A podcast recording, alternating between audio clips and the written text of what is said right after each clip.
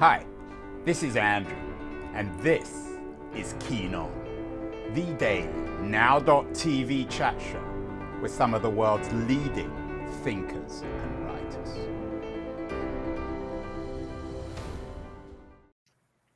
Hello, everybody. It is Monday, May the 16th, the beginning of the work week for many of us. We've done a number of shows recently on uh, one kind of female empowerment or another. This morning, we already did a show with the art historian Charlotte Mullins, uh, who has a new book out, A Little History of Art, um, which she told me about uh, the need to correct the the the the uh, the version of art history which suggests there were no female artists. Much of this is bound up in what another of my guests recently, the English writer Mary Ann Sieghart, describes um, as the authority gap, why women are still taken less seriously than men and what we can do about it. Sieghart writes about the authority gap both inside and outside the workplace, both inside and outside the university.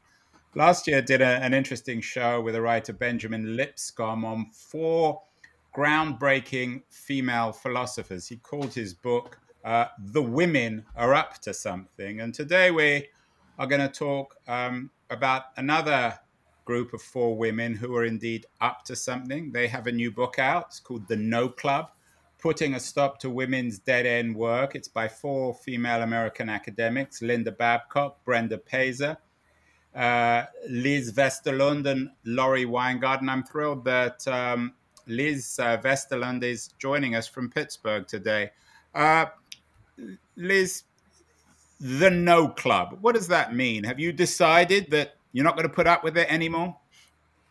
That, that's what we thought we had decided. So the No Club uh, was formed 12 years ago when I, along with a group of other women, sort of felt our careers had uh, gone in the wrong direction. We felt like we were working really, really hard and our careers really were not progressing. And what we uh, decided uh, back then was that we're going to start saying no to additional requests uh, that were sort of not core to where we wanted to be with our careers. But what we found out was that saying no was not the solution because everybody was expecting us to say yes. So, uh, what the No Club is about is sort of the entire path of the journey of this club that we had, the research that we subsequently did, and I think the no club now more means a no to sort of the expectations that we have of women to take on the non promotable work uh, that in many ways derails their careers. Your fellow authors, Linda Babcock, uh, Brenda Peyser, and uh, Laurie Weingart, they're all professors, they're all white women, they're all professors at important, impressive colleges. Are you suggesting that your careers were collectively stymied by uh, a kind of dead end work? None of you have dead end jobs, do you? No, I think what's dead end work uh, as an academic is doing a lot of administrative work. So the the core jobs as an academic is to do research and teach students. And what all four of us were doing was a lot of administrative work. So we were on lots of recruiting committees, um, editorial boards, refereeing, uh, advising many more students uh, than our male colleagues. And uh, all of this service work uh, is critical to the organizations and critical to our to the academia in general. Um, but it was not work that we were getting any recognition from for. So, you know, all of us were serving on lots of very demanding internal committees that certainly helped the university. But when it came to salary increases and getting outside offers, that's not the kind of work that gets uh, valued. Liz, is this the, the, explanation? Is it bound up with what Mary Ann Sieghart calls the authority gap? Is it simply that men and the male administration, men in power, don't take women seriously, so they give you all the the boring work, the bureaucratic work, the uninspirational work? I, I don't think that's all it is. Um, so what we're seeing in um, it, it could certainly be a contributing factor. Um, what we're seeing in our work is even when it's work that um, where authority doesn't seem to to play any role is that uh, women are often volunteering for assignments that everyone wants to get done, but nobody wants to do. So um, it seems like the, the, sort of the raw expectation of women taking on this work makes them volunteer uh, when they're in a group where they're both men and women. Whereas uh, if you put them in a group with only women, they volunteer less because they can count on other women to step up. Whereas if you put men in a group with only men, uh, they volunteer more because the women are not around uh, to take on the work. So it's it's really there's a what we're pointing to in our research is that there's this underlying expectation that women are taking on the work that we all want to get done, but that nobody wants to do. And while that certainly means that we also ask women more to take on this work, um, part of that is just coming from the raw expectation that when we want somebody to take on work that nobody else wants to do, we are inclined to ask women to do it. Yeah, but Liz, you're not you're not really answering my question. Why is that? I mean, is it because uh, stuff is taken for granted from the family, from culture, so men can say no to worthless work, whereas women can't? Do women need to rethink their ability to say no, um, or are men not being asked the same questions? Their their response to to they're, they're not being asked the same questions and the response to a yes and no is very different if you're male or female. So you're you're sort of asking two different questions. So in terms of where are these expectations coming from we, we know that in many of our collective decisions um, we are sort of you know we're just trying to coordinate on something. We're trying to figure out how do we best solve this problem. And the way that we have solved these problems when we want something to be done is that we coordinate on women doing this work. Now, um, what that means is that when we ask a woman to do the work and if she declines, we respond negatively because we expect her to do the work. Whereas her saying yes doesn't get a positive response because that's what we expected. The response from men saying no is very different. If they say yes, we think they're golden. If they say no, it's sort of what we expected. So those expectations mean that we are uh, asking the women more. And even when we ask the men, if they decline, we don't respond negatively. So it sort of it puts women very much in a bind in terms of how they can respond to these requests. And you know, part of it, why why are we expecting women to do this work? Well, in many ways, we we have these norms for women that suggest that they should be helpers. And maybe that's the impetus for these expectations. But we can certainly see that the general expectation that is contributing to women doing more of this non promotable work in organizations is that we all expect them to take this on. Are you finding this, Liz, that um, even when women ask other women, it's the same problem that how much gender blindness is it? Does it work in in every context? Because there are lots of heads of department who are female as opposed to male. Do they go about it in the same way? They, they do. So women are ask women and men ask women. So it doesn't matter if you're a male or female boss, you will be inclined to ask the women to take on this work. So again, let, us get back to why. Is this are, are, you suggesting it's it's rooted in in culture? Um, is it I mean, not not all these women have families. Not all these women have children. Not all these women are married. So, so why is this the case? So, I, I think you know um, there are many. You, know, you, you could say, well, maybe part of it is the expectations we have of nurture. Maybe part of it is the, the expectations that we have from nature. Uh, I think the the interesting point it's it's always hard to say where do expectations come from. Um, they are there. We can document that they're there, but where they came from is certainly a much harder scientific question to answer. Um, we we know that this notion of women being helpers is a general one that we hold as expectations, but what the sort of the the cause of those expectations is is harder to narrow down. I think what's um, more interesting is that this is not coming, women are not doing more of this work solely because uh, they enjoyed this work more. They're not doing this work because they're better at it. So um, I, I, think the interesting part is really that the expectations are driving this rather than gender differences in ability or gender differences in preferences, which we might have been inclined to say from the get go is that the reason why women are doing this work is they are just more altruistic. Maybe uh, they have, you know, maybe they're just born to care more about the collective, and that's the reason why uh, they're stepping up to do this work. And what we're showing is that these differences arise even in environments where there are no differences in preferences, there are no differences in performance, and where the only factor driving this is the expectation that women are doing this work more. And it's an expectation that is shared in the sense that others expect you to do the work and uh, you expect yourself to do the work. How much is this manifested in, in wages, uh, Lise?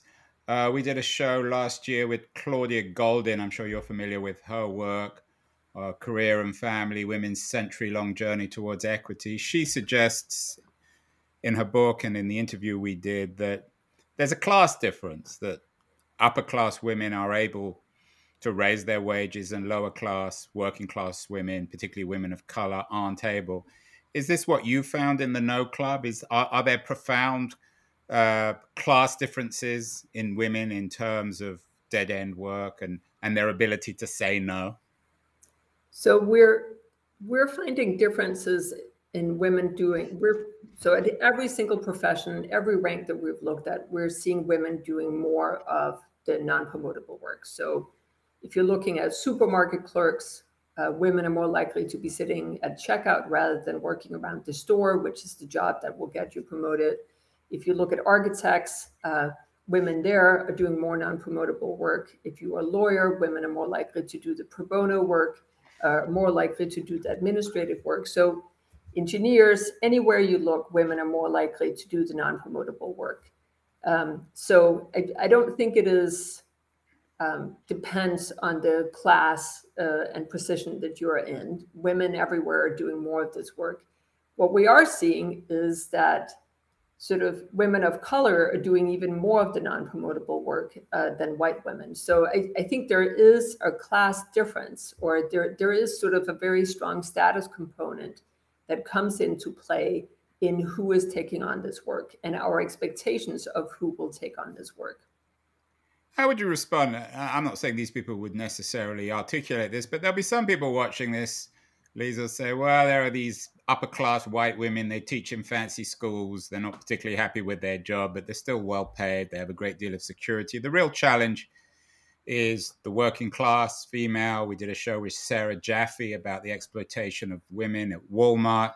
I did one a few months ago with the labor organizer Daisy Pitkin about how women are playing an increasingly central role um, in unions uh, to, to, to, create union uh, to, to create labor organizations and fight for justice.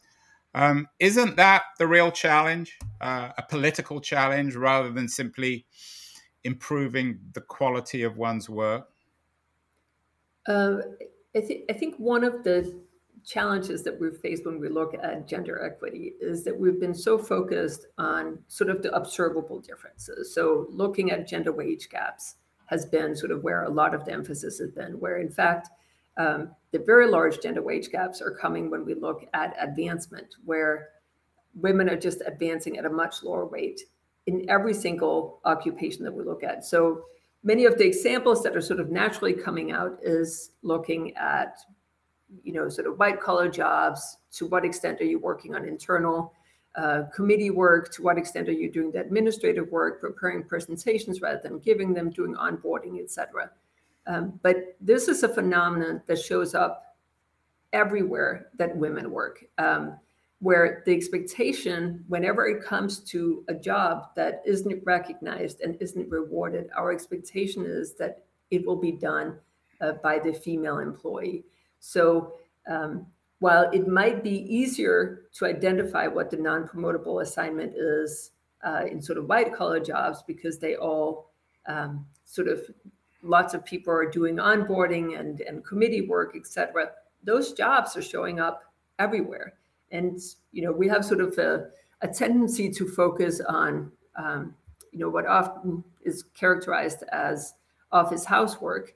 Um, but it's just symbolic of how these assignments need to be done. Any any organization we look at will have assignments that are not contractually tied to a particular employee, and somebody has to pick them up. And if we set up incentive systems where everybody um, sort of benefits from shirking, uh, those assignments are going to go to a certain class of employees. And what we're showing in our work is that that class of employees of employees tend to be female rather than male. Okay, so if we accept your point, uh, what are we going to do about it? We had a, a show with the great, uh, I don't know if we would call her a feminist writer, female writer, uh, Antonia Fraser. She just has a new book out, uh, The Case of a Married Woman. Caroline Norton and her fight for justice for women in the courts when it comes to the rights for women to be divorced. Is this something that needs to be addressed legally, Lise? Uh, do we need new laws to make sure that um, that women are no longer stuck in these dead end jobs and that they're always forced to do the the mundane tasks while the men go on to do the fun stuff? No, we don't need new laws. Uh, what we need is awareness of these uh, issues. What's interesting about this work is that um, there's not just a strong fairness case for why we should change things here, there's also a very strong business case. It is not in the interest of organizations to distribute work to the employees who are least reluctant to take it on.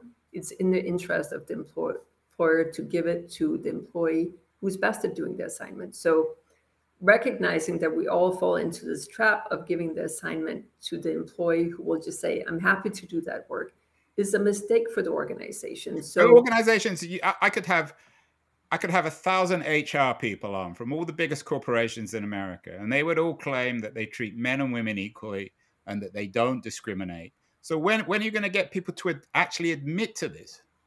Well, so we're going to get them to admit to it um, by by looking at the data that they have on how employees are spending their time. Uh, we worked with one organization where they had very detailed data on how the employees were spending their time, so we could look at how everybody has. Which, which organization was that? I, I, can't tell you what it is, which organization it Why? was because they've because they've asked us not to. Um, well, then that's not very convincing if, if if you're not able to reveal the organization. Well, I think that's the way that you get organizations to work with you and show their data because they don't want to be revealed. Um, you know, so um, that that's how it typically is. If you work with an organization, in order to be able to reveal the results, they will ask that you mask the identity. That's that's very very common in academia because otherwise no organization would work with us. Um, obviously, documenting. Well, I don't mean to sound too skeptical here, but you have one organization you found that's willing to reveal their data. They're not willing to reveal their name. You say that you're going to convince what the rest of corporate America to change everything about their culture because of one anonymous. No, we, we've worked with many other organizations. This is the one organization where I know that women were spending 200 more hours per year on non-promotable work. And what yeah, doesn't surprise me. I mean, I, I buy your thesis, but I'm just it's it's not clear to me how this gets resolved if you just rely on corporations who tend to be incredibly conservative, mostly run by men, mostly run by fairly unimaginative men. So I just don't see how this changes. I, I, think one of the ways you change it is just through small steps, is to to point out how simple the solutions are. There's no reason to ask for volunteers in an organization if we know that women are more likely to volunteer. Uh, that's a step that has been taken by my own institution. I mean, academia is not the sort of the type of institution that's most eager to change. And yet we've managed to change it at the University of Pittsburgh so that we don't ask for volunteers anymore. We just put names into a hat. And while that seems like a very small step, it does hit, help raise mm. awareness about the costs that are associated with women doing an excessive amount of these non-promotable assignments. So I, I think for organizations to just raise awareness that they uh, are not interested in saddling all their new employees uh, where they take the female employees and give them more non-promotable work than their male employees. That's not in, in the interest of organizations and encouraging them to keep track of who's doing what so that everybody gets a chance to demonstrate their potential. And I think what's exciting about this work is that we don't just have our standard fairness case where we say this is not nice for women. we also have a very strong business case because it is not in the interest of organizations to distribute work so differentially when we don't know that it is done according to the underlying skills that these males and females have. You're, what you're you're looking for, and I'm sympathetic. I hope it happens. Is a is a seismic cultural shift within organizations and perhaps society. Do you have any other models for when this happened in a different area where people have quite literally be- changed their intrinsic assumptions? I think it's a very gradual process. Certainly, um, you know. Well, how long is it going to take?